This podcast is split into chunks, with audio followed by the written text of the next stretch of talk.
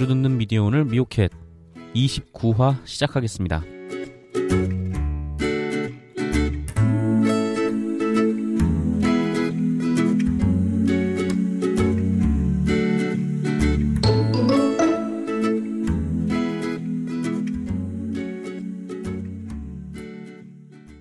미오캣 29화 시작하겠습니다. 한 주 만에 돌아온 저는 미디어 오늘 정상근 기자입니다. 일단 오늘 나오신 분들부터 소개를 하고 이야기를 나눠보겠습니다. 어, 미디어 오늘의 얼굴.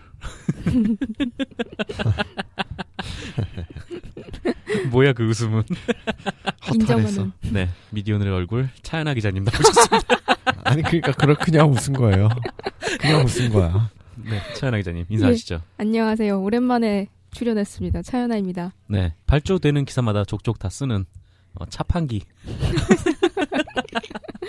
간판 기자가 아니라 자판 기자라고. 네, 거의 뭐. 예, 기사를 쏟아내고 있습니다. 그리고 김도영 기자님 나오셨습니다. 안녕하세요. 미디어는 김도현 기자입니다. 여- 여기가 이제 녹음하는 장소가 동작 FM인데 동작 FM에서 미디어를 어떤 뉴스를 어떻게 봐야 할 것인가를 놓고 어, 미디어는 기자들이 릴레이 강연을 했었어요. 네, 거기서 이제 오신 분들이 김도영 기자와 인증샷을 찍으셨더라고요. 음. 네. 나도 했는데 난, 난 심지어 페이스북에 소개도 안 됐어. 저런 네, 굳이 김도영 기자와 사진을 찍어서 페이스북에 올려놓으셨더라고요. 아 참. 참가자분들이 이제 좀 네. 가까이 이제 뭐 모여가지고 찍으려고 이렇게 노력들을 많이 하셨더라고요. 아, 예, 그러니까요. 네. 네, 제가 했을 때는 되게 멀리 앉으셨습니다. 그래서 보니까 김도현이 할땐 되게 옹기종기 앉아 계시더라고. 아, 네. 뭐, 뭐 우연이겠죠. 뭐. 네, 뭐 세상이 이렇게 더럽습니다. 저번 주에 방송을 보내고 그다음에 올리신 댓글 중에 이런 댓글을 달아두신 분이 계세요. 어, 미디어 오늘 사진을 찾아보니 다들 미남 미녀만 뽑나라고 댓글을 달아주셨는데 그 누구를 찾아보신 건지 잘 모르- 뭐 도현 선배 이렇게 네, 뭐 그렇죠. 어, 미디어 오늘의 얼굴 네, 간판. 차연아 기자님이 그러니까요. 김도현이라고 얘기를 해주셨습니다. 미남 미녀만 뽑나라고 하셨는데 그런 분은 안 계시고요. 또 유료 회원에 가입했다고 하시는 분도 계셨어요. 오, 네. 음, 야, 되게 진짜. 반가운 얘기네요. 네, 정말 반가운 얘기. 그 미오캣을 녹음을 하면서 그동안 회사 돈만 잡아먹고 얼마죠 이게? 예? 한번 방송하는데 얼마 들죠? 아 그렇게 많이 들진 않아요. 음, 네. 만 원인가? 아니요, 만 원은 아니고 월 한 10만 원이 좀 안 돼요. 어. 네, 적은 돈으로 이렇게 하고 있는데 그래도 음. 이제 유료 회원까지 가입을 해주시고 정말 어, 이제 좀 얼굴을 들고 회사를 다닐 수 있을 것 같습니다. 감사합니다. 네, 감사합니다. 아 그리고 또 하나의 댓글 이한희 기자님 귀여요라는 댓글이 있었어요. 네. 이한이가 다른 거 아닐까요? 자작 냄새가 네, 이것도 IP 검사를 좀 해봐야 될 것 같은데 뭐 그럴 수 있습니다. 근데 저희가 알기로는 좀 성질이 좀 안 좋습니다. 더럽죠. 네, 뭐 잡담은 뭐 여기까지 하고 오늘은 좀또 컴팩트하게 예, 시작을 해보도록 하겠습니다. 일단 미오 뉴스부터 듣고 오시죠.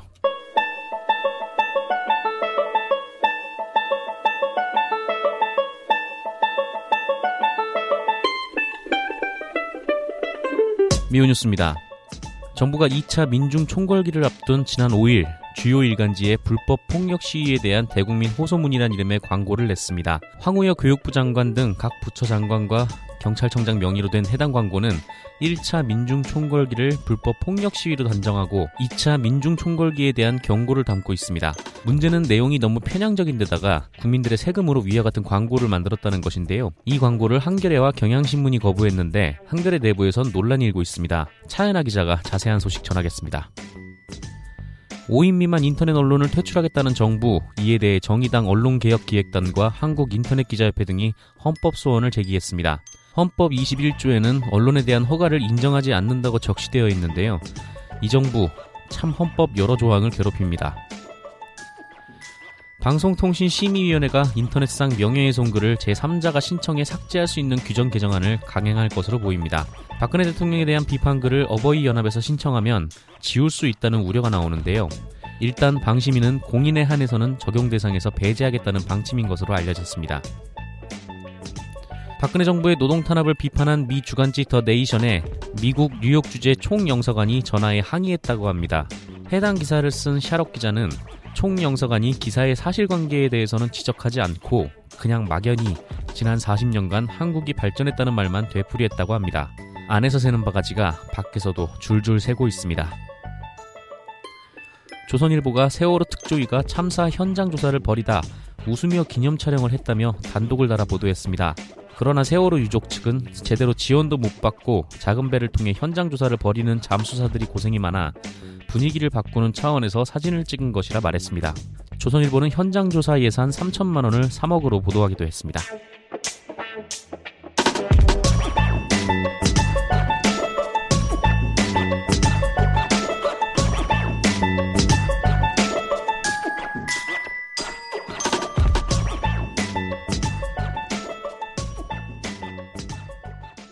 네, 미오 뉴스 들으셨고요. 네. 아, 날이 갈수록 진행이 좀 빨라지는 기분이 있습니다. 네. 능숙해지시는. 네. 두 분 중에 어떤 분이 먼저 기사 소개를 해주실까요? 제가 먼저 할까요? 네, 네가 먼저 하세요. 사실 제가 오늘 무슨 얘기를 해야 될지 잘 모르겠는데. 네, 그럼 차연아 기자님. 예. 네, 아, 뭐, 그, 예, 뭐, 일단, 밖에 음. 날도 좀 굳잖아요. 근데, 좀 우울한 소식이 하나 들려와가지고, 음. 예, 민주노총 예. 한상균 위원장이 연행이 됐어요. 그쵸. 예. 음. 현장에 계셨죠?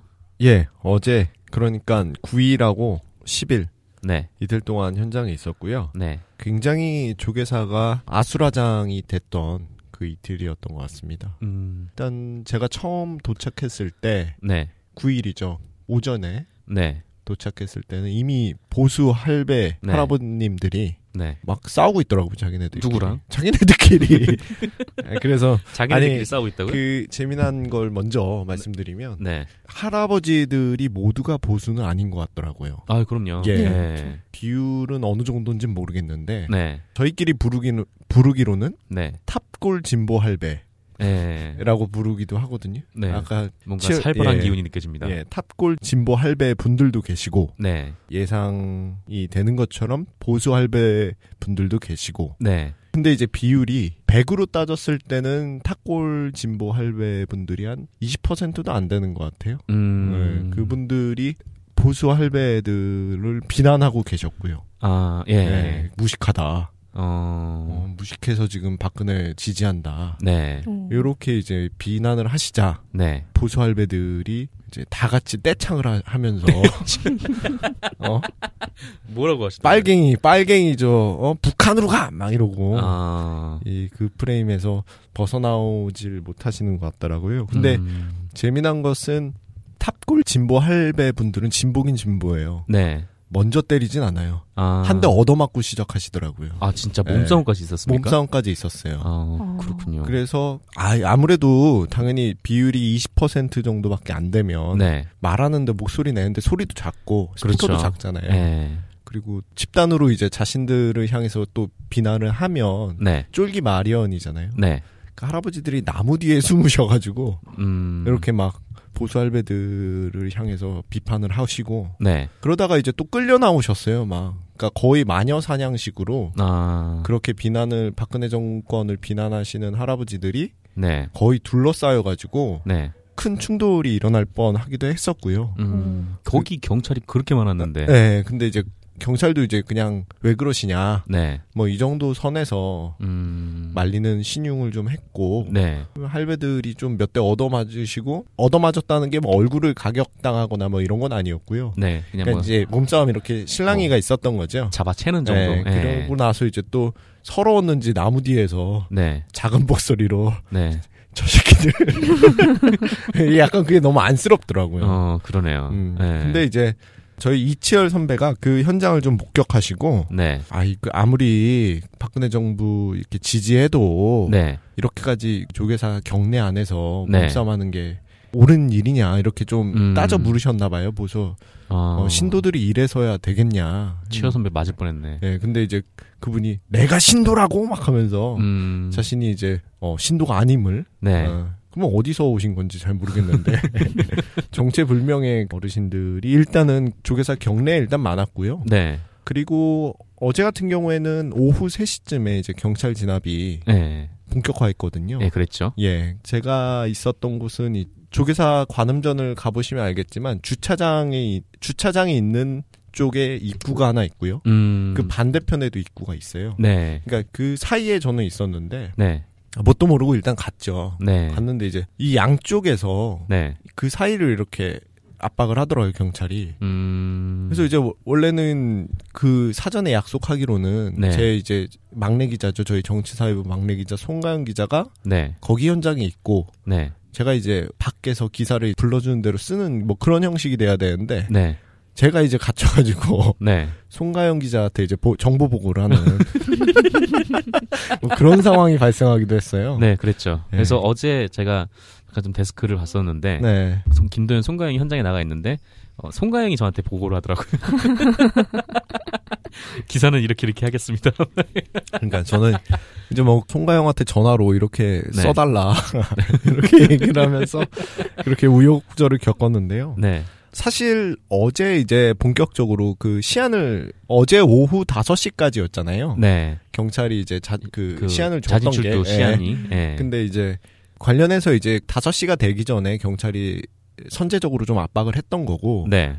이 때문에 이제 기자들과 엄청난 몸, 몸싸움이 있었고요. 음. 그 제가 있던 입구에서는 이제 스님 네. 그리고 조계종 종무원들 네. 그리고 불교 그 대학생 분들이 네네. 이제 문 앞에서 음. 이렇게 경찰을 대체하고 있는 상황이었어요. 네. 그분들은 이제 연등 연등 맞나요? 그 등. 네, 연등이라고 하죠. 예, 그, 그 분홍색- 모양. 예, 예, 예. 그걸 들으시면서 경찰의 물리적인 공권력 투입을 네. 저지하려고 했어요. 음. 기자들이 그걸 둘러싸고 기자들도 네. 이렇게 뭉쳐가지고 좀 어떻게든 취재를 하는 거긴 하지만 네. 결과론적으로 이제 경찰의 투입 자체를 막으려고 했던 거죠. 음. 어느 정도는. 음. 근데 뭐 그게 불과 한 30분 지나니까 네. 경찰이 이제 물리적으로 그 신도들하고 조계종 종무원 그리고 네. 스님들을 다 이제 끌어내는. 끌어내기 시작을 어, 했고요. 네. 그 과정에서 이제 중요했던 분이 스님 한 분이 그 입구 앞에 계셨어요. 네. 이 분을 강제적으로 예를 들면 사지 보통 사람 끌어내듯이 사지를 이렇게 자꾸 끌어내면 네. 굉장히 많은 언론들한테 또 이제 비판을 받을 수 있잖아요. 그렇죠. 그래가지고 경찰 한 분이 이제 스님 아 이번 한 번만 좀 뭐 이렇게 네. 스님 스님 뭐 한 번만 좀 이렇게 양해를 부탁한다 죄송합니다 하면서 하더라고요. 네. 그러니까- 죄- 죄송합니다 하면서 끌어내는 거예요. 음, 그러면서 이제 경찰도 이제 종교인에 대한 그런 시선, 네. 종교인 탄압에 대한 시선을 염두했던 거였겠죠. 그렇죠. 그래서 한두 시간 더 대치를 하다가 자승 총무원장이 이제 기자회견을 했잖아요. 네. 그러니까, 그러니까 10일 오전 아니 정오까지 네. 거취를 결정하도록 음. 하겠다. 뭐 사실상 예. 자진 출두하도록 설득을 하겠다 이제 예, 이. 얘기였던 것 같은데. 예. 그래서 오늘 아침에도 오전에도 갔었는데요. 경찰 병력이 언론 보도에 따르면 한 천여 네. 명이었고 수사 형사라고 하나? 그 네. 검거 형사라고 하나? 그 가슴에 형사라고 달고 가슴에 형사라고 달려 있어요. 예 달려 있어요. 그러니까 굳이 뭐 그렇게 안 해도 김도영 기자도 기자라고 써놓고 예. 다니지. 아니 굳이 뭐 그렇게 안 해도 형사라는 거 딱 알잖아요. 사법 경찰이라는 것 알고. 네, 그렇죠. 근데 굳이 이렇게 달고 네. 모르겠어요. 뭐 제 추측에 의하면 한상균 위원장이 나올 때 얼굴이라도 한 번 더 나오게 나왔으면 해서 음. 그렇게 달고 좀 가시적으로 했는지 는 모르겠지만 어찌됐든 그분들도 한 100여 명 정도 됐고요. 네. 출입 자체도 오늘 같은 경우에는 굉장히 어려웠어요. 기자는 물론 이제 들여 보내줬는데 조계종 네. 그 일주문 안으로. 네, 네. 근데 그 과정에서도 굉장히 실랑이가 있었고요. 음. 특히 어, 여성은 되는데 남성은 안 된다. 뭐 이런 얘기도 있었고 초반에 음. 왜요? 모르겠어요. 뭐 그래서 기자인 걸 확인하지 않는 이상은 네. 남성은 안 된다. 어. 요런 그죠. 얘기도 있, 어가지고 아, 가서 막을 수 있는 음, 네, 음. 뭐 연행을 방해할 수 있는 그렇죠. 뭐 그런 민주노총. 조합원이라고 생각할 수도 있고 음. 그랬는데 저희는 민주노총 조합원입니다. 그렇죠. 언론노죠. 그래서 이제 오전 10시 한 20분께 네. 한상균 위원장하고 음. 조계종 화쟁위원 위원장이 네, 화쟁위원장. 예, 도법스님하고 같이 나오셨죠. 네, 그랬죠. 그래가지고 가장 큰 절을 뭐라고 하지? 대웅전? 대웅전. 어, 대웅전에서 절을 하고 네. 자승 총무원장 만나러 간 다음에 이제 기자회견을 했죠. 음. 기자회견에서는 나온 얘기든 역시 이제 박근혜 정부가 추진하고 있는 네. 그 노동유연화를 골자로 하고 있는 노동시장 구조 개편안 네. 요거에 대한 이 강한 비판을 했었고 언론에 대한 성토도 있었어요. 아, 그래요? 네. 네. 그러니까 손가락만 뭐냐 하는 거죠. 그러니까 음. 한상규 위원장이 이렇게까지 하는 이유는 역시 노동 노동 악법, 네. 노동계약. 노동계약 저지가 목적인데 그렇죠. 어, 이번 언론 보도를 전반적으로 보면 한상균 위원장 사냥을 그렇죠. 토끼몰이를 네, 하듯이 뭐 언론들이 총궐기는 뭐 예. 총궐기에서 나온 내용이 아니라 그쵸. 그냥 폭력이라고만 하고 예. 음. 2차 총궐기는 폭력이냐 아니냐 요것만 음. 놓고 얘기를 하고 어제 같은 경우에는 어떤 언론은 헬리캠도 띄우고 아, 어. 거기서 드론 띄울 수 있나요 거기? 아니요, 그거 불법이에요. 제가 알기로는. 드론을 아, 불법이에요? 띄운 건 아니었, 아니었던 것 같고 달린 거 있잖아요 헬리캠 카메라를 이제 공중에서 이렇게 하는 거 그 드론 아닌가? 아니 그 고- 드론은 아예 그 무선이고 예. 그거는 이제 연결돼 가지고 이렇게 하는 거 있잖아요 아 카, 메라랑 줄이 이렇게 쭉 예. 연결돼 있어요? 중계차 같은 거에 보면은 네. 카메라를 위에서 이렇게 띄울 수 있게 지미집 같은. 지미집 어 지미집 아 지미지. 예, 그 네. 같은 거를 이제 띄워가지고 네. 엄청 생중계를 했었죠. 음. 어 그래서 아무튼 제가 취재를 하면서 느낀 거는 언론 언론이었던 것 같아요. 언론이 가장 음, 사회 악이다 한국 사회. 네. 네, 그런 걸 많이 느꼈고 현장에서도 TV조선이나 채널A 기자들에 대한 반발 성토가 굉장히 컸고요. 네. 오늘 같은 경우에도 기자회견을 할때 네. TV조선 채널A 쫓아내야 된다. 어. 거기에 나오는 거 자체만으로도 명예훼손이다. 아 TV 조선에 내 얼굴이 나오면 음, 명예훼손이다. 음, 음. 예. 그런 좀 반발이 컸죠. 음. 어, 또 재미난 것은 현장에서 좀 재미났던 것은 이제 그 이미 한 차례 네. 그 경찰하고 기자들하고 그 종무원들 간의 충돌이 끝난 상황인데 네. 갑자기 TV조선에서 이 시각 현장 중계하면서 그 장면을 담아냈더라고요. 음. 그러니까 이미 끝난 예 끝난 기자들은 상황을- 이제 아, 지쳐가지고 네. 쉬고 있는 상황에서 네. TV조선 생중계로는 이미 막 싸우고 있어 막 우리가 어. 경찰이랑 그 상황은 다 끝났는데 네. 그 상황이 실시간 상황처럼 그렇게 그쵸. 보여지고 있었다. 예 근데 재미난 건 거기서 이제 TV조선 기자가 그거를 보고 좀 놀란 거예요. 네. 그러더니 자기 선배한테 네. 선배 지금 우리 싸우고 있다는데요. 그래서 근데 그 선배라는 사람이 딱 보더니 한숨을 푹 쉬고 나서 네. 아까 상황이라고 전해줘 이러더라고요. 뭔가 자포자기한 듯한 그런 것도 있었고요. 그 현장에 있는 기자한테 상황도 안 물어보고 그냥 자기들이 알아서 틀어버린 거야 현 상황이라고. 그렇죠. 결과 결과론적으로는 그럴 수 아, 있는데 심각하구만. 음. 네. 그래서 좀 격했던 네. 상황이고 본질적으로 이렇게까지 중계를 해야 되나 싶기도 해요. 그 한상균 위원장에 적용되는 혐의가 네. 기껏해야 집시법 위반이나 도로교통 네. 관련법. 예. 그 위반인데 거의 지금 뭐 보면 전범 수준으로 뭐 그러니까요. 중계를 하고 뭐 있잖아요. 무슨 뭐 희대 연쇄살인마를 어. 뭐 오랜 추적 아니, 끝에 잡은 것처럼. 희대의 연쇄살인마면은 네. 모자이크 처리라도 하잖아요. 아 그러네. 예. 예. 저 손목에 뭐 수갑 이런 것도 다 네. 가려주는데 그 한상균 위원장이 나오니까 그 음. 어차피 자진 출두하는 사람이잖아요. 그쵸. 경찰이 팔짱을 껴서 음. 연행도 하고 있고. 음. 근데 그 자리에서 굳이 수갑을 채우려고 하더라고요. 예. 그러니까 경찰 입장에서는 그런 거겠죠. 원래는 이게 1계급 특진인가요? 하나를 걸었었잖아요. 수배를 하면서. 네. 그래서 엄청나게 그동안 한상균 위원장을 잡으려고 경찰들이 아득바득 네. 어, 그 경찰서끼리 경쟁도 엄청 붙었더라고요. 예, 예. 그래서 했는데 결국에는 자진 출두하면서 그게 다 무산이 됐고 물거품이 됐으니 음, 경찰 입장에서 얼마나 아깝고 그렇죠. 빡치겠어요. 그때 그 11월 14일에 1차 네. 민중 총궐기 때 한상균 위원장이 나가서 기자회견을 했는데 기자회견을 하고 있는데 한상균을 잡으려고 사법 경찰들이 쫙 몰려갔다 그쵸. 하더라고요. 예, 예. 예. 그런 상황이었고 이미 평가들도 조금 엇갈리긴 하는데 네. 음, 민주노총이 승리했다고 보는 시각도 있어요. 음. 음, 왜냐면은 사실 민주노총이 기자회견이나 이런 걸 할 때 언론들이 사실 보도 안 하잖아요. 그렇죠. 박근혜 대통령의 입이나 주목을 하지 네. 민주노총의 입장을 생중계하는 경우는 없었는데 사실 그랬죠. 이번 그 한상균 위원장 같은 경우에는 기자회견을 했고 물론 이제 언론들 연합뉴스나 YTN이나 네. TV조선도 뭐 중간에 끊었다고 하고요. 네. 하긴 했으나 어찌됐든 민주노총 위원장 중에 이렇게 집중 관심을 받은 그 음. 위원장도 있을까 그런 평가도 있고요. 음. 그리고 또 조계종 입장에서도 명분을 가져갔다고 볼 수도 있는 측면이 있죠. 뭐 어. 어쨌거나 조계 예, 입장에서는 중재를 예, 최대한 하려고 했고 비폭력적으로 예, 해결을 예, 했으니 예, 결과, 예. 결과. 물론 이제 이에 만족 못하는 사람들도 있겠지만 그렇죠. 고생을 마- 참 많이 하신 것 같더라고요. 살도 좀 많이 빠진 것 같고 음. 한상민 위원장이 그리고 눈에 띄었던 건 조계종 신자들 네. 특히 학생들이 네.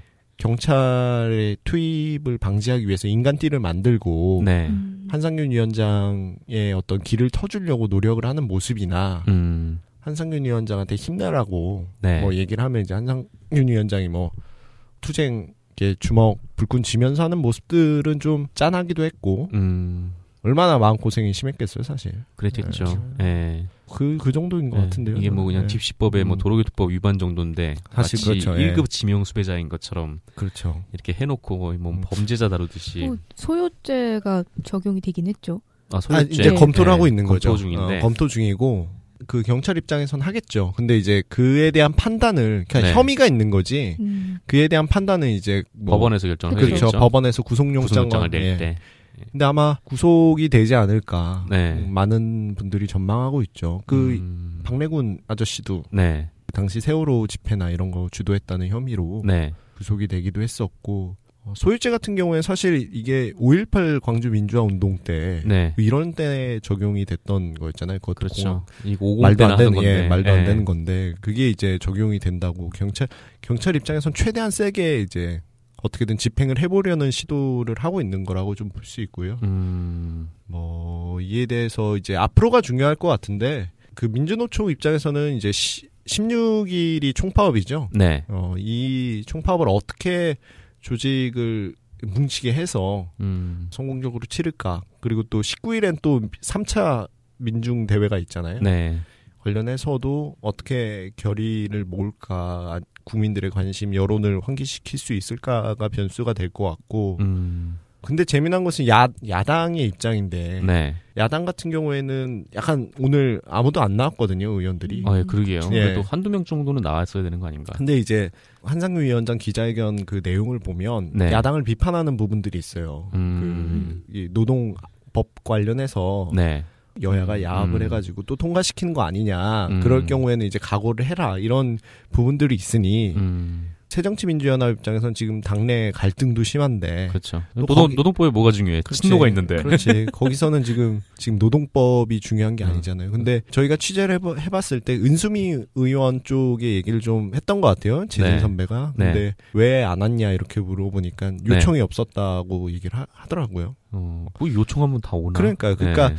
약간 민심을 진짜 못 읽는 느낌도 들고 이미 음, 그래서 일각에서는 논란은 있지만 네. 노동자나 아니면 농민이나 민중을 대변하는 정당, 뭐 통진당도 음, 그렇고요. 정의당 같은 그 진보정 그 정당의 힘이 네. 너무 약해져서 음, 제대로 제1야당을 견제하지 못하는 거 아니냐. 그래서 이런 결과들이 계속 연달아 나오는 거 아니냐. 이렇게 보는 시각도 있고. 음. 음. 근데 뭐 야당이 약하다기보다는 지금 정치가 다 죽은 것 같아요. 그냥 그렇죠. 뭐 여당이라고 해서 뭐 행정부를 뭐 견제하는 것도 아니고 그냥 그쵸. 거기서 내려보내는 것만 주르륵 사인하고 그냥 내보내는 건데 예. 음. 상황이 좀 그런 것 같습니다. 그럼 다시 뭐 언론 얘기로 좀 돌아가가지고 오늘 아침에 언론 종편을 좀 봤어요. 예. 회사에서 사무실에서 그걸 좀 어. 보고 있었는데 한상균 위원장이 딱 걸어 나오고 경찰이 수갑을 채우려고 이제 하는 모습이 있더라고요.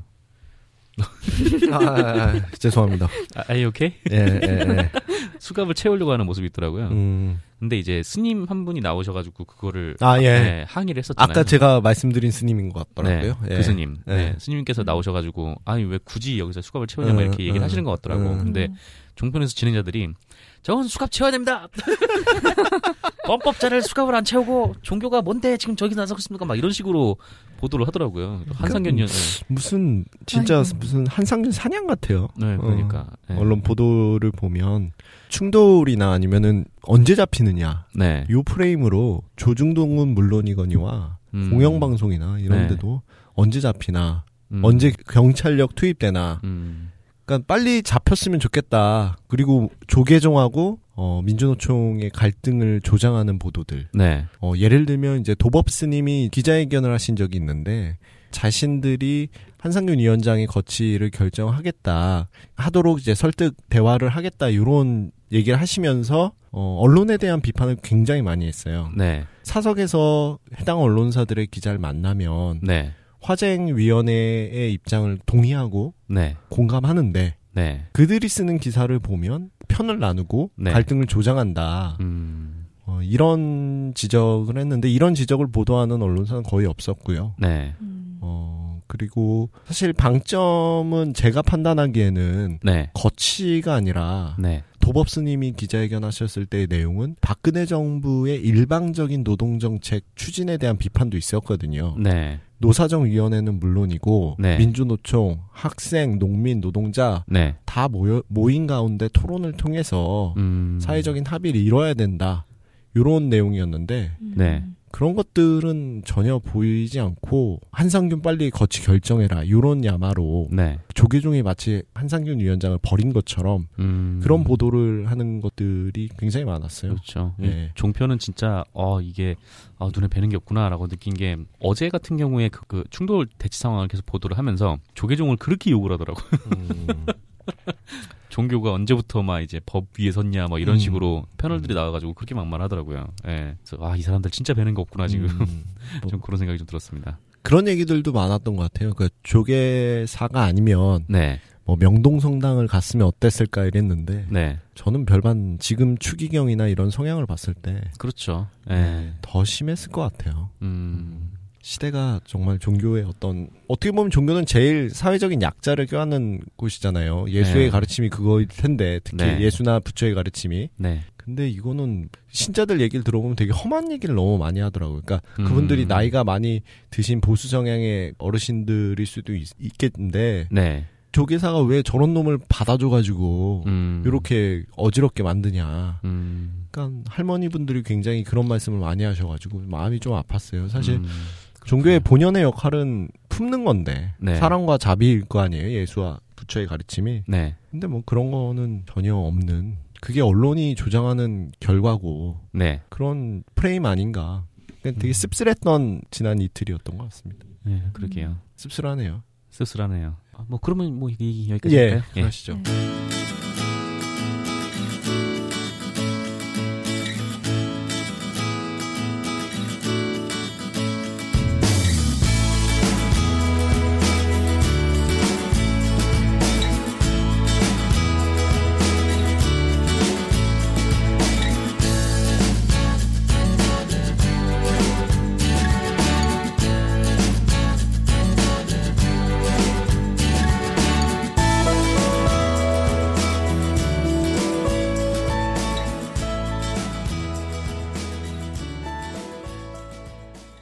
이번에는 미디오늘의 얼굴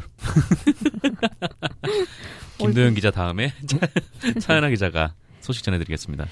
네, 사실 계속 뭐 광고로 문제를 그러니까 논란이 계속 되고 있는 곳이 지금 한겨레인데요. 네. 뭐 저번에도 한번 나와서 이렇게 말씀을 드렸던 것 같아요 미국에서 음. 음. 그때도 뭐 그 국정교과서 광고를 실었는데 이 광고를 싫지 않은 이유도 되게 애매모호했고 음. 처음에는 실었는데 나중엔 또 안 실었는데 두 음. 번째 안 실었을 때는 지면이 없어서 안 실었다라고 음, 놀- 얘기를 해서 그러면 게재 원칙이 뭐냐라고 물어봤는데 뭐 네. 원칙은 그때 그때 좀 달라질 수 있다라는 식으로 또 얘기를 해서 원칙이 없다는 얘기죠. 뭐죠?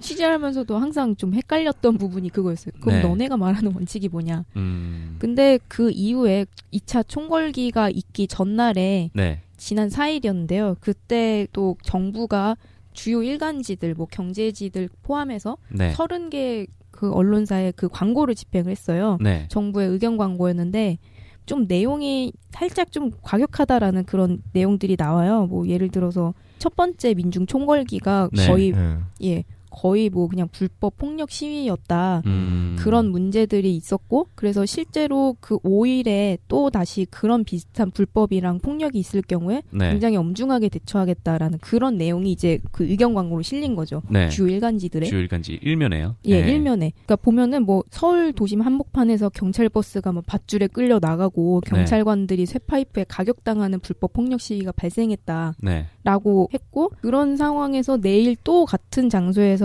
비슷한 일이 벌어지면 너네 뭐, 뭐 네. 각오해라 이런 이야기였죠. 어, 근데 아니 뭐 자기들이 불법 폭력 진압을 해놓고 그러니까 여기서는 사실 그 백남기 농민분이 네. 그렇게 좀 쓰러져서 그러니까 강경 진압을 했던 거 아니냐라는 얘기가 있었는데 네. 그런 얘기는 좀 이번, 이번 의견 광고에도 없었고요. 네.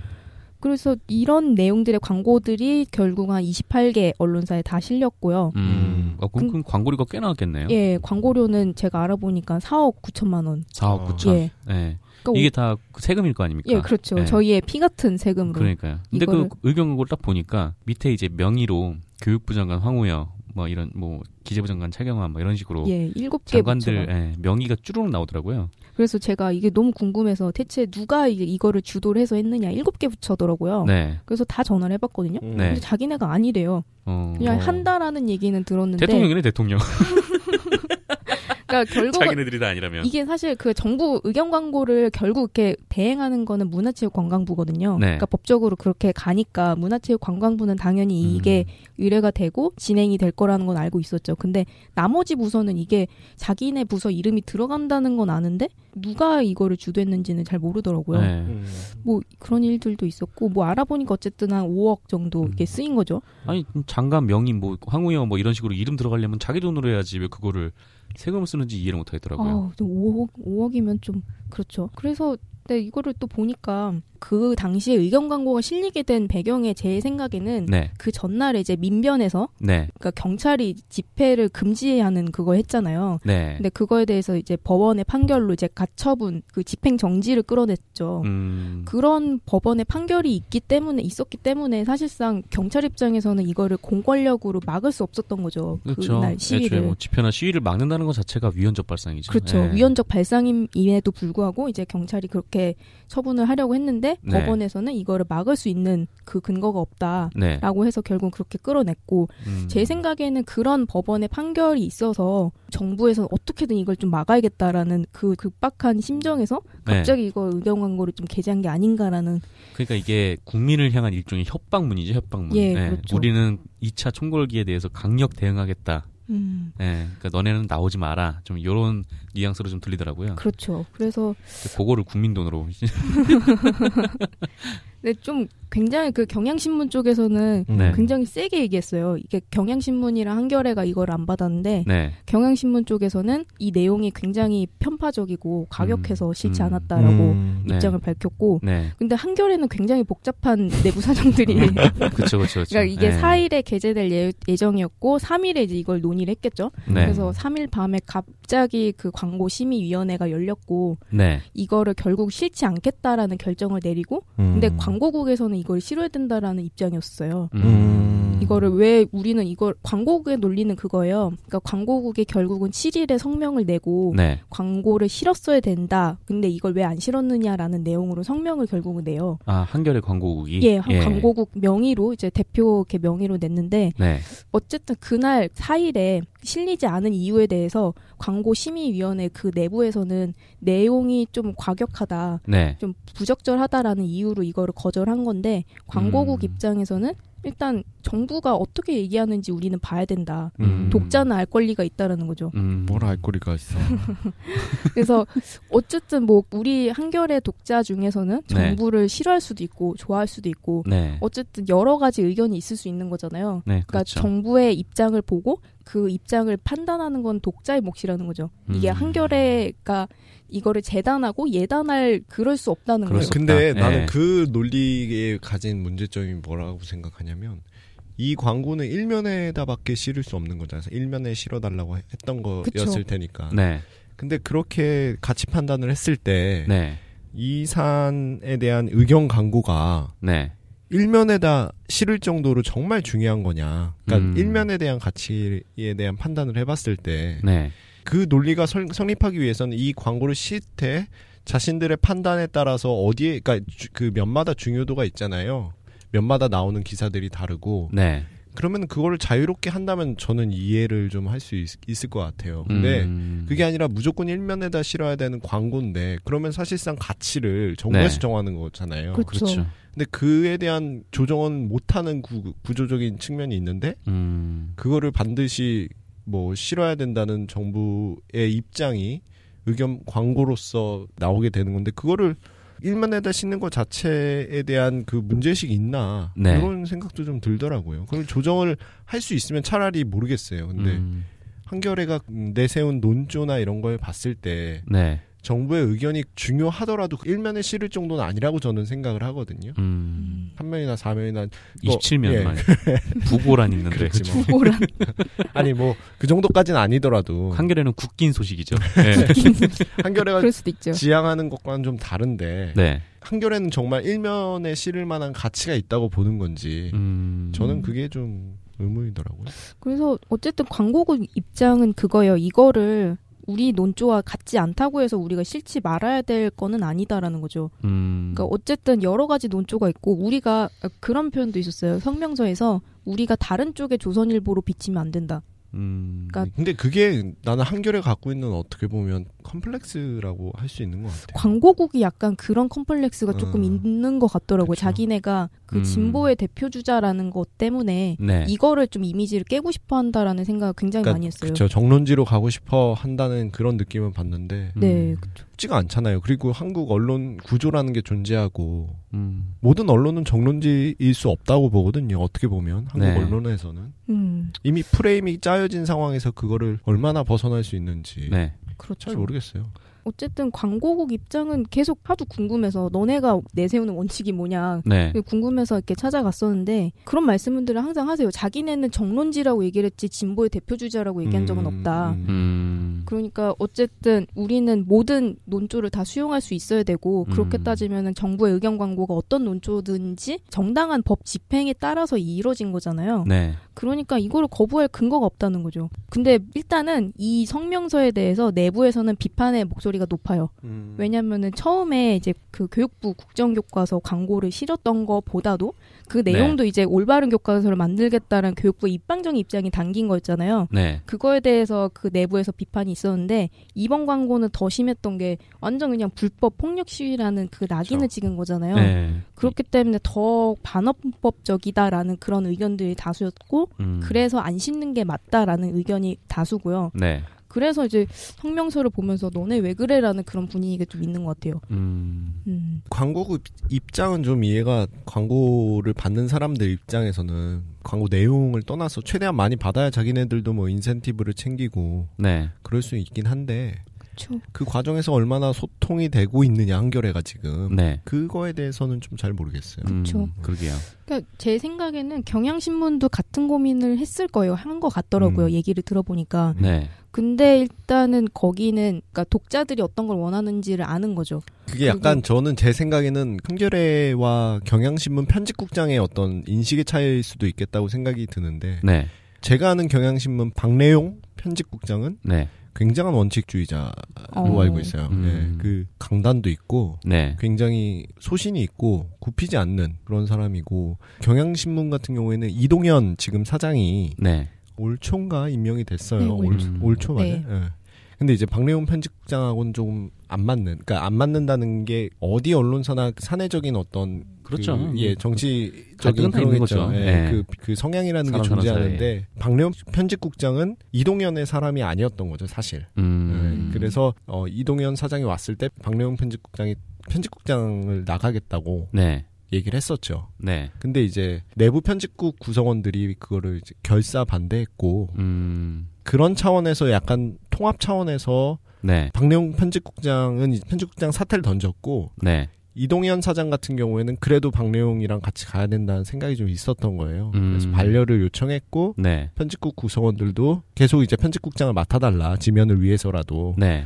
이렇게 좀 통합적인 차원에서 박래용 편집국장이 자신의 사태를 이제 반려하고 계속 지금까지 편집국장을 맡고 있는 네. 그런 측면이 있고 모르겠어요. 한겨레는 제가 취재를 많이 안 해봐서 어떤 갈등이 있고 어떤 내부적인 그 사내 정치가 있는지 는 모르겠지만 네. 제가 봤을 때는 지금 경향이 조금 더 좀 단합이 돼 있는 게 아닐까라고 음. 음. 저는 생각을 하는데 그렇군요. 예, 좀 모르겠어요. 네. 한겨레 같은 경우는 취재를 많이 안 해봐서 한겨레 같은 경우는 광고국의 입김이 좀 센 것 같더라고요. 음. 그렇기 음. 때문에 이제 광고국의 논리가 어떨 때는 또 먹히는 게 첫 번째 광고는 아마 그 논리가 먹혔기 때문에 음. 들어간 거라고 생각을 하거든요. 음. 그 이후에도 이제 성명을 낼 수 있었던 것도 음. 어떻게 보면 광고국의 입장을 대, 음. 이야기할 수 있는 그런 분위기가 있는 거죠. 근데 음. 경향신문 광고국 쪽에서도 이런 그 생각을 가지고 있는 걸로 알고 있거든요. 그 한겨레처럼 우리도 의견 네. 광고를 거부할 그러니까 명분이 없다. 네. 근데 그런 이야기를 하지 않는 거는 어쨌든 편집국이라든가 경향신문 전체에서 이걸 싫으면 안 된다라고 결정을 하면 그대로 따르겠다라는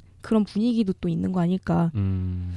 이게 뭐 어차피 뭐 광고하는 분들은 저번 주에도 이 4대 기업이 각 언론사에 얼마나 돈을 나눠주는가라고 미국에서 얘기를 했었는데 그 결과를 보면은 조선일보의 한 3분의 1? 이제 한겨레가 매출이 그 정도밖에 안 되더라고요. 그쵸. 예.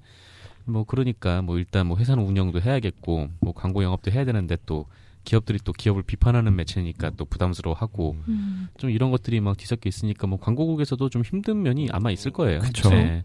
그런 부분이 사실 없지 않아 있고 저도 네. 그 부분에 대해서 되게 어려울 것 같고 네. 한겨레가 안 싫, 그러니까 다른 언론들은 사실 되게 마음이 편할 거 아니에요. 그냥 네. 받아도 아무 네, 논란이 그렇죠. 안 되는데 네. 한겨레는 이거를 받느냐 마느냐를 가지고 밖에서도 이제 여론이 음, 있는 거잖아요. 그렇죠. 그래서 이번에 안 받은 것도 외부 여론을 의식했다라는 얘기도 있어요. 음. 이미 좀그 그렇지. 예, 네. 저번에 이제 계속 막 논란이 되고 독자들도 굉장히 반응이 뜨거웠잖아요. 한겨레 네. 너네 배신감 느낀다라는 이야기도 많이 들었고 네. 그래서 이번에 그 결국은 그냥 안 받은 걸로 이렇게 결정이 난 것 같고요. 음. 어쨌든 그런 그 내부 토론 과정도 있었고요. 그때 1차, 2차 교육부 광고 음. 이거를 그 계기로 해서 의견 광고를 어디까지 어떻게 받아야 될 것이냐라에 대해서 내부 토론회도 있었고 네. 지난 1일에 사축에서는 그 광고 게재 원칙 초안도 만들었대요. 음. 그러니까 나름 내부적으로 이제 그 시스템 정비에 들어가긴 한 거죠. 네. 근데 그런 부분들 보면 한겨레가 어쨌든 이런 여런 노력을 하고 있다라는 생각은 드는데 네.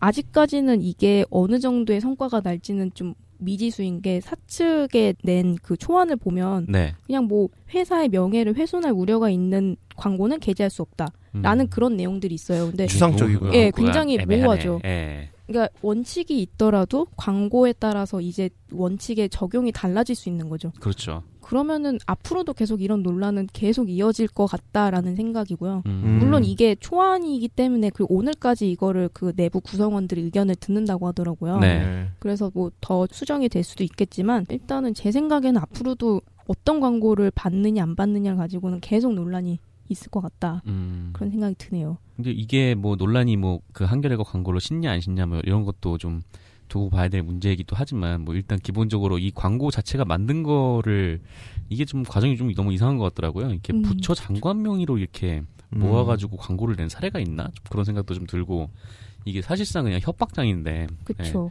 이런 광고가 의견 광고로 봐야 되는 건지도 좀 의아하고 음. 예, 뭐 이게 그런 게 있죠. 그 뭐 한겨레 광고국에서는 이게 정당한 법적 절차를 통해서 진행이 됐다라고는 하는데 네. 사실 정부가 정당하게 진행하지 않는 경우들도 있거든요. 음. 이게 국무총리 훈령에 따라서 네. 그 언론진흥재단을 통해서 이제 맞아. 의뢰가 되도록 돼. 간접적으로 들어가는 게 맞는데 그쵸. 그렇지 않은 경우들이 굉장히 그치. 많죠. 예. 음. 그 실제로 얘기를 들어보니까 급할 경우에는 그 출입 기자한테 부탁을 해서 어. 그 출입 기자한테 이거 광고 좀 실어줘라고 대신 음. 무쳐 요청을 하는 경우들도 있다고 음. 하더라고요. 음, 이런 그렇군요. 것들은 다 불법인데 사실은 잡아낼 수도 없고 네. 잡히지도 않고요. 훈령이기 때문에요. 음. 어찌됐든 그 한겨레 노조 지금 최성진 집행부 네. 굉장히 고민 많이 할 것 같고 음. 또 최성진 기자 같은 경우에는 그분도 굉장히 원칙 중시하잖아요. 네. 음, 관련해서 지금 한겨레 내부에서 여러 논란이 나오고 있거든요. 음. 그러니까 최성진 집행부 이후에 여러 가지 지금 뭐 수습 기자 그 네.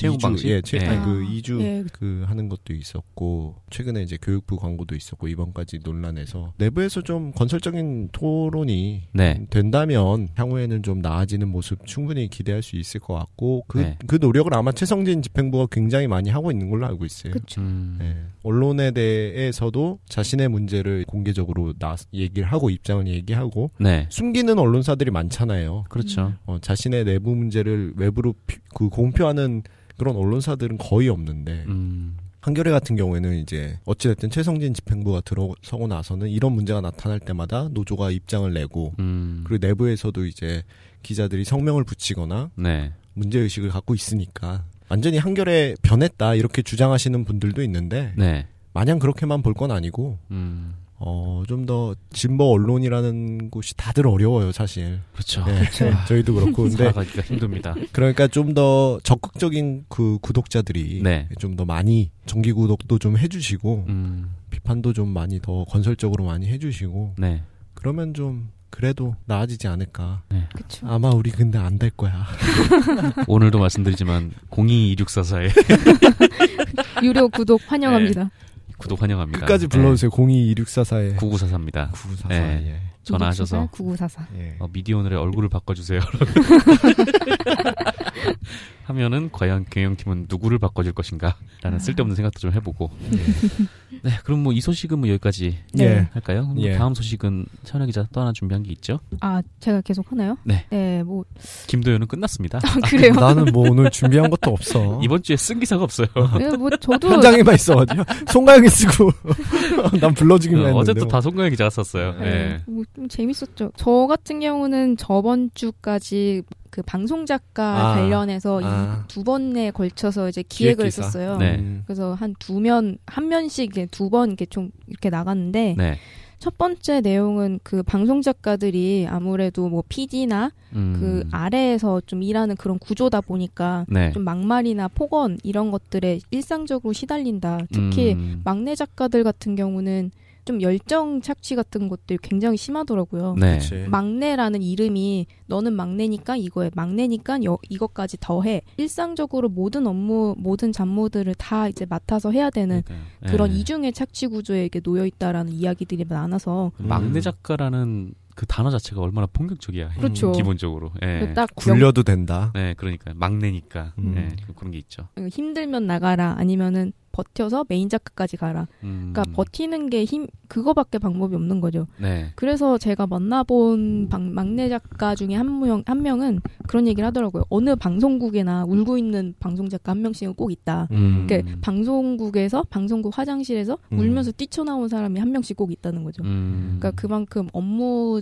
그 관계에서 네. 약간 을적인 입장에 항상 놓이는 것들이 많대요. 음. 그래서 그런 이 여러 가지 사례들이 있었고 네.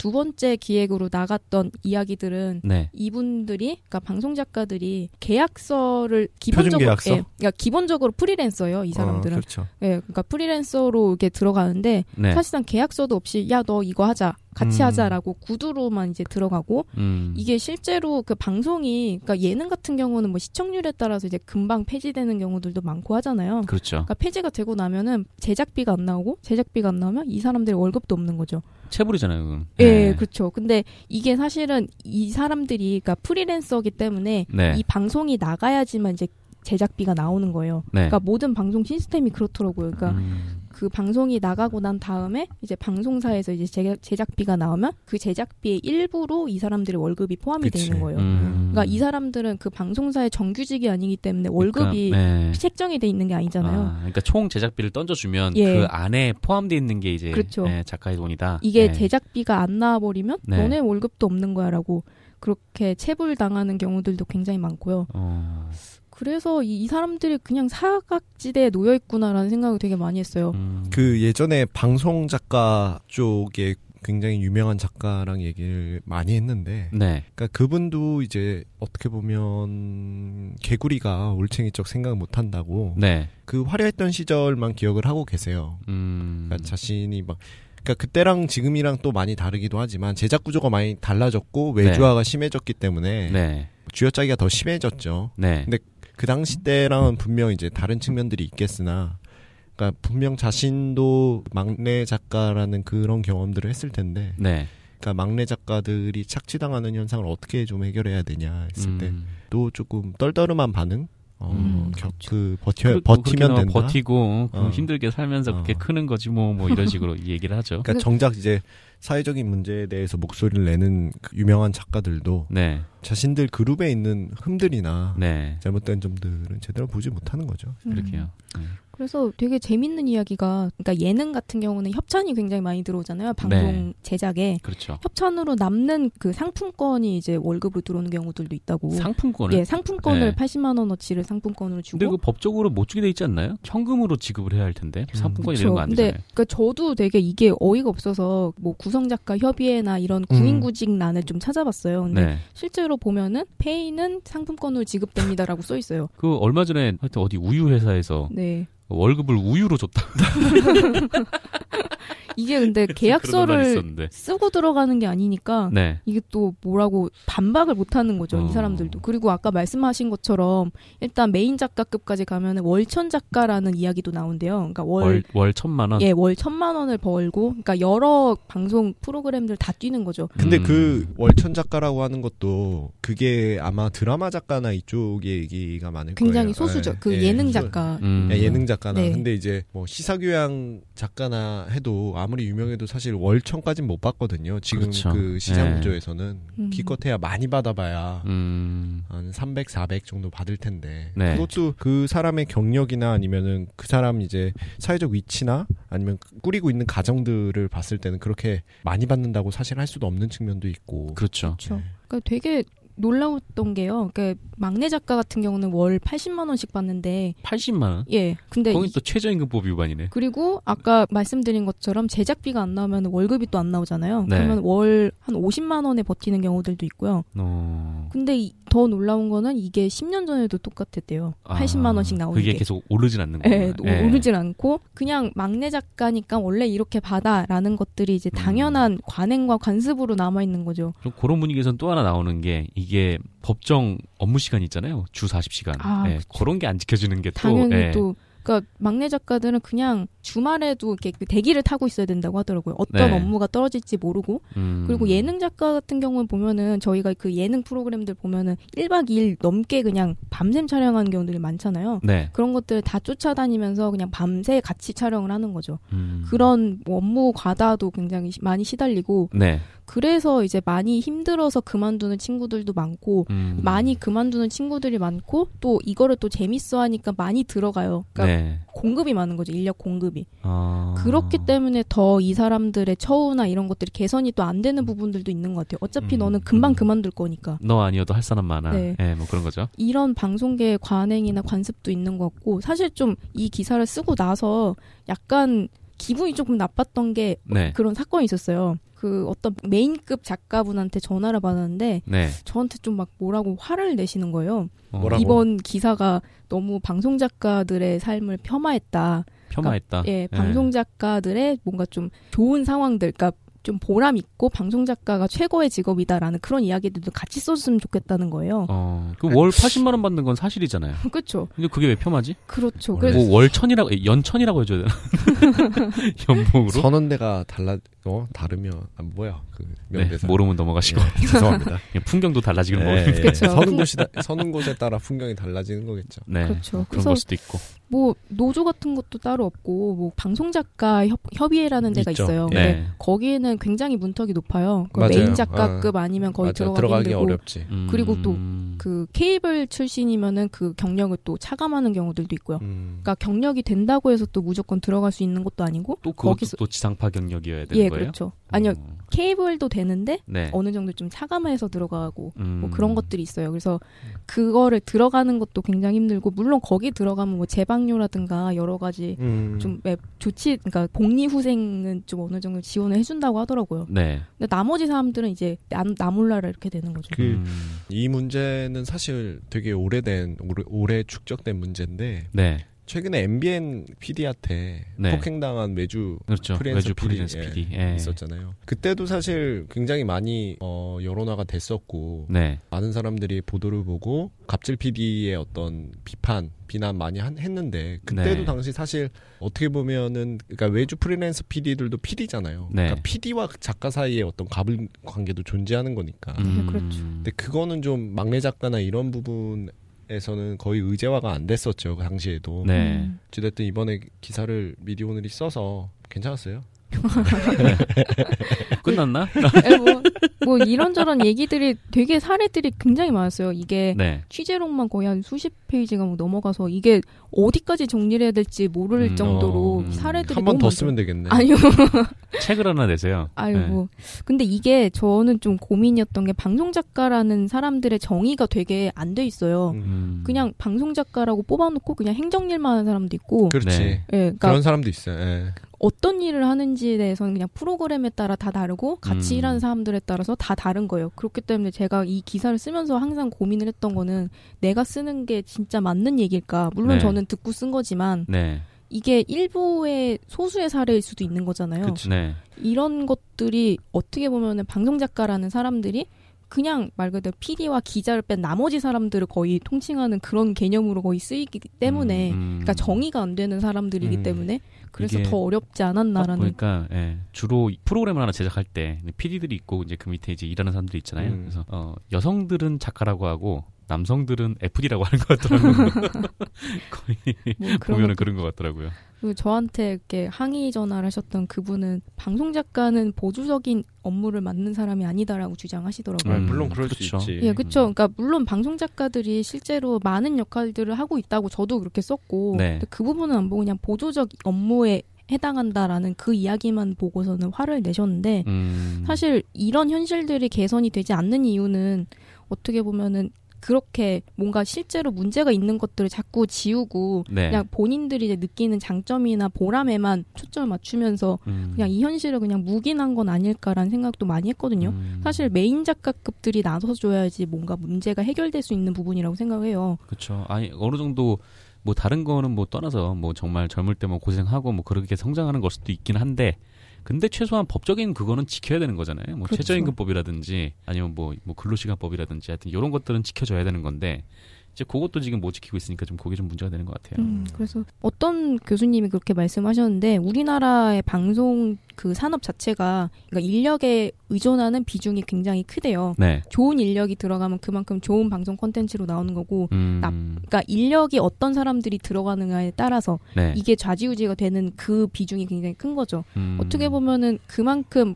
방송 그 산업 자체가 좀 허약한 걸 수도 있고요. 그러니까 음. 시스템보다는 사람에 의존하는 게 굉장히 음. 큰 거고 음, 그런 상황에서는 어떻게 보면 이 사람들이 어떻게 하면 잘 만들 수 있을지 이 사람들의 좀 집중해서 이 사람들의 네. 처우를 개선하고 이 사람들이 좋은 방송을 만들 수 있는 그런 환경을 만들어줘야 되는 것도 네. 하나의 그 방송을 위한 음. 그 방송 그 지능을 그렇죠. 위한 방법이라는 거죠. 그리고 제가 이제 관련해서 예전에 뭐 취재를 해보거나 기사를 써보면 네. 연구도 되게 부족해요. 학계 연구. 그러니까 이쪽 분야, 그 방송사 비정규직 분야에 대한 연구도 굉장히 부족한데 제가 어디까지 도움을 좀 청해봤냐면 그 노홍철 있잖아요. 노홍철 그 연예인 네. 노홍철의 형님이 그, 아. 그, 녀, 그 녀석 아, 그 녀석 아 복귀했어요 이제. 아 복귀했나요? 네. 네. 그분의 형님이 굉장히 좀 진보적인 성향의 네. 그 학자신데 네.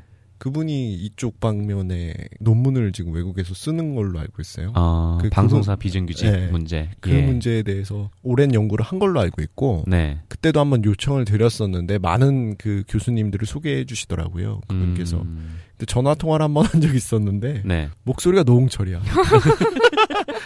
안녕하세요.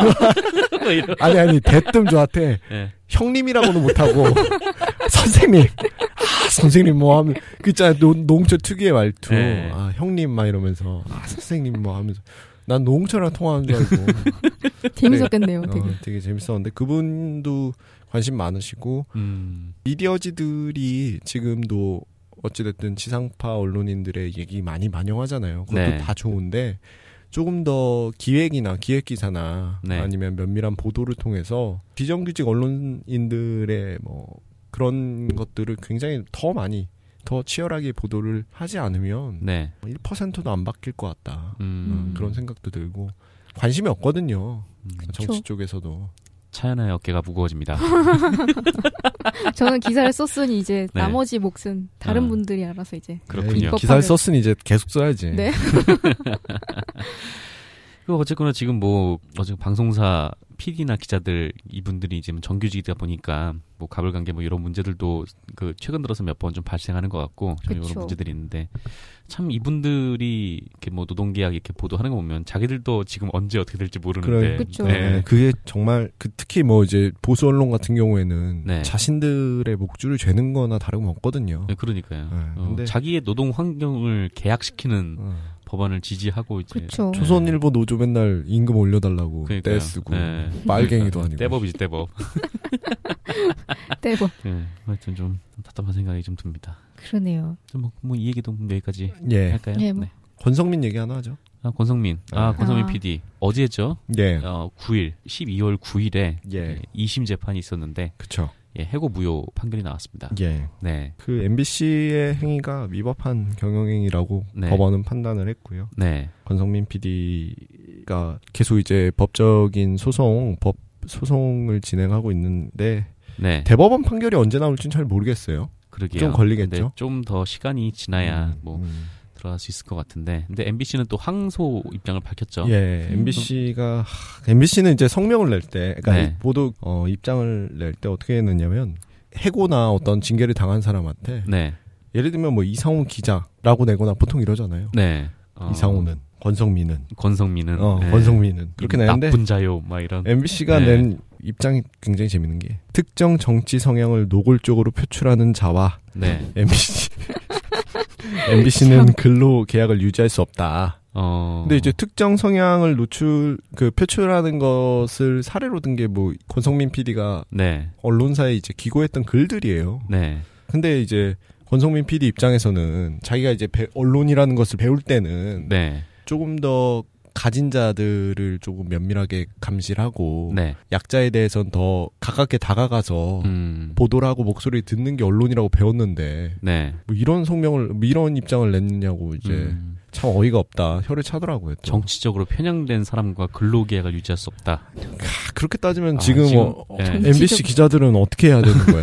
다 계약 해지해야 되는 거야? 뭐 어떻게 해야 되는 거야? 사상 검증을 하겠다는 건가요? MBC의 고용 보장이 낮아지고 있습니다.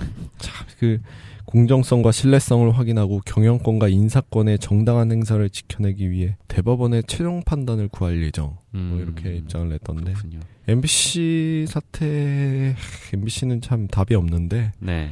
그 사실 권성민 PD와 관련해서는 저도 좀 항상 죄책감을 갖고 있어요. 예, 너 때문이죠. 저 때문인가요? 권, 권성민은 그렇게 얘기를 안 해요. 아니라고 아, 하지 않을까요? 제가 그 권성민 PD의 웹툰을 저 미디어 온라인에 퍼날라고 좋다고 퍼날라 가지고 네. 그냥 그래서, 뭐 그냥 뭐 네. 아무 고민 없이 그냥 퍼나오대. 그래가지고 온라인 그 웹툰으로 인해서 네. 바로 이제 징계 음. 처리가 됐고 음. 처음에 해고라고 했을 때 엄청 깜짝 놀랐죠. 네. 비명을 그러니까 비명 괴성을 질렀죠 제가. 어. 그러고 나서 담배를 피- 막 엄청 폈었는데 네. 안타까워요. 그래서 권성민 PD 같은 경우에는 한창 음. 지금 제작을 해야 되고 그렇죠. 음. 자기의 어떤 능력과 실력을 뽐내야 될 연차잖아요. 네. 4년차, 5년차 정도 됐을 거예요. 2012년에 음. 2012년 초에 입사한 걸로 알고 있는데 네. 파업돌이라고 하죠. 파업돌이. 그러니까 음. 수습 끝내고 바, 바로 파업에 들어갔었으니까. 네. 근데 저는 이제 그때도 이제 권성민 PD가 미오캣에 나왔을 때도 얘기를 했지만 네. 궁금했던 건 딱 한 가지였어요. 권성민은 약간 말할 때 저한테 네. 제가 이제 자책을 하거나 이러면 네. 자기 탓이 그러니까 내 탓이 아니라고 기자님 음. 탓이 아니라고 얘기를 하면서 네. 약간 자신이 이 일이 아니었어도 아마 이렇게 됐을 거다라는 음. 어떤 메시지를 주거든요. 제 자책을 덜어주기 위한 자신의 그렇죠. 예, 그 배려일 수도 있는데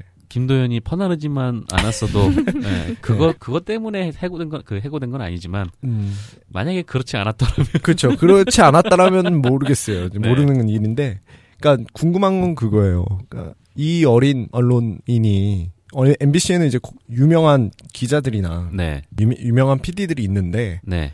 요 사람들은 가만히 있는데 왜 하필 권성민은 그렇게 날뛰었나? 음. 요게 항상 궁금하거든요. 네. 그러니까 음. 만날 때마다 물어봐요. 그러면은 그러니까 자기가 굉장히 자유롭다고 얘기를 하잖아요. 네. 어, 가정도 없고. 네. 근데 결국 본질은 자기는 그런 기질을 갖고 있는 사람인 거예요, 사실. 음. 송곳인가요? 아, 음, 저 분명 그- 하나쯤은 뚫고 나. 아, 분명 분명 네. 하나쯤은 뚫고 나오는 송곳의 기질을 가지고 있는 이게요. 사람이었죠. 음. 근데 음. 그뭐 김도현 기자의 이 질문에 대한 자세한 권성민 PD의 답변을 듣기를 원하시는 분은 미오캣 5회를 들으시면 됩니다.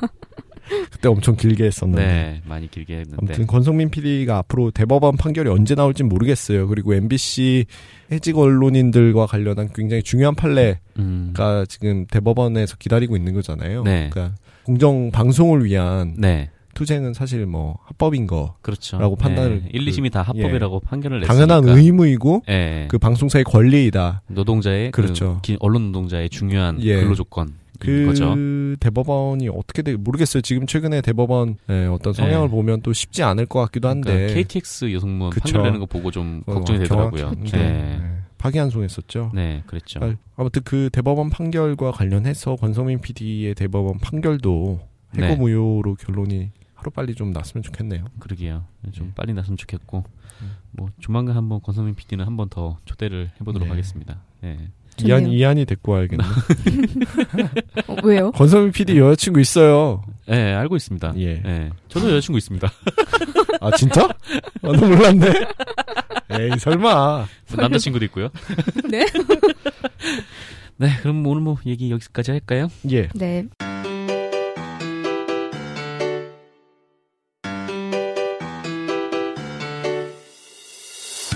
이렇게 해서 미오캣 29회 녹음 마쳤습니다. 예. 원래 이번 주에는 김유리 기자가 와서 음. 진행을 해야 되는데 음. 오늘 이삿 날이에요.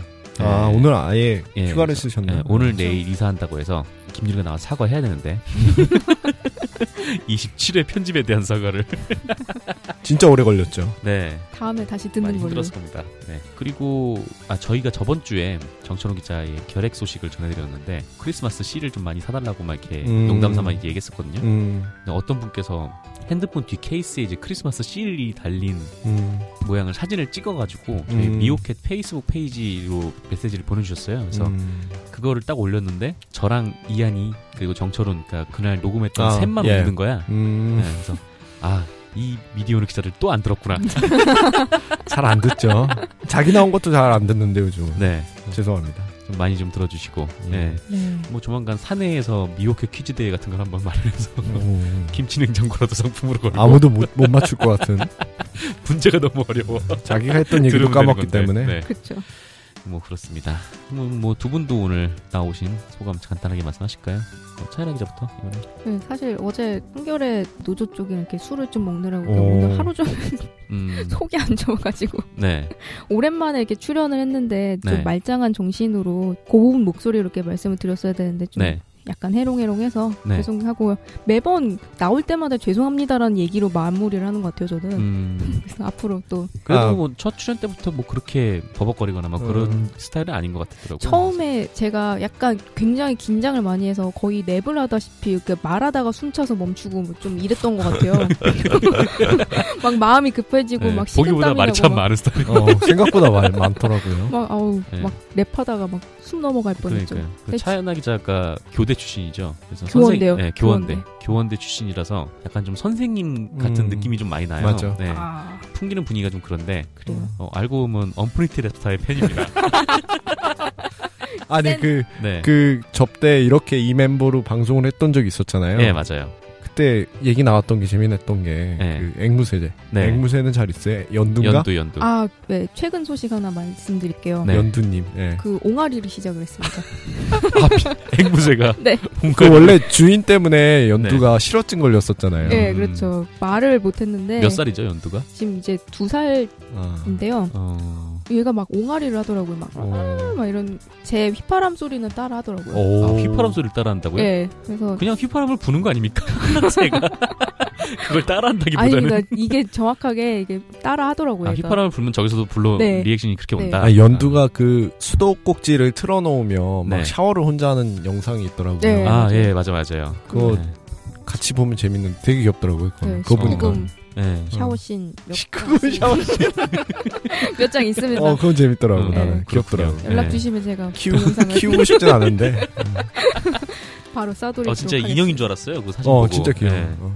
그 녹차 아이스크림처럼 생겼더라고. 맞아. 네. 또 먹는 거군요. 어떻게 앵무새를 먹으려고. 녹차 아이스크림이란요. 걸렸네. 애완동물인데. 아니 생긴 게 그렇게 생겼다고요. 아, 저는 녹차 아이스크림을 별로 좋아하지 않습니다. 그렇죠. 고기를 좋아하죠. 아 그렇죠. 김용민 PD랑 고기 대결해야 되는데. 아 자꾸 김효민 PD랑 엮는데 어. 어, 저번 주에도 얘기했지만 네. 어, 그냥 장르적 유사성일 뿐이지 뭐 이게 비슷하거나 그런 스타일은 아닙니다. 네, 그렇죠. 네. 네. 그럼 이번에 김도영 기자 네. 하시는 말씀 있으면 지금 담이 걸려가지고 사실 팔을 못 들어요. 네. 그렇다고요. 아, 네. 오늘 아, 아, 열심히 참- 일한다는 걸 좀 보여드리고 싶었는데. 네, 김도현 마이크 내리겠습니다.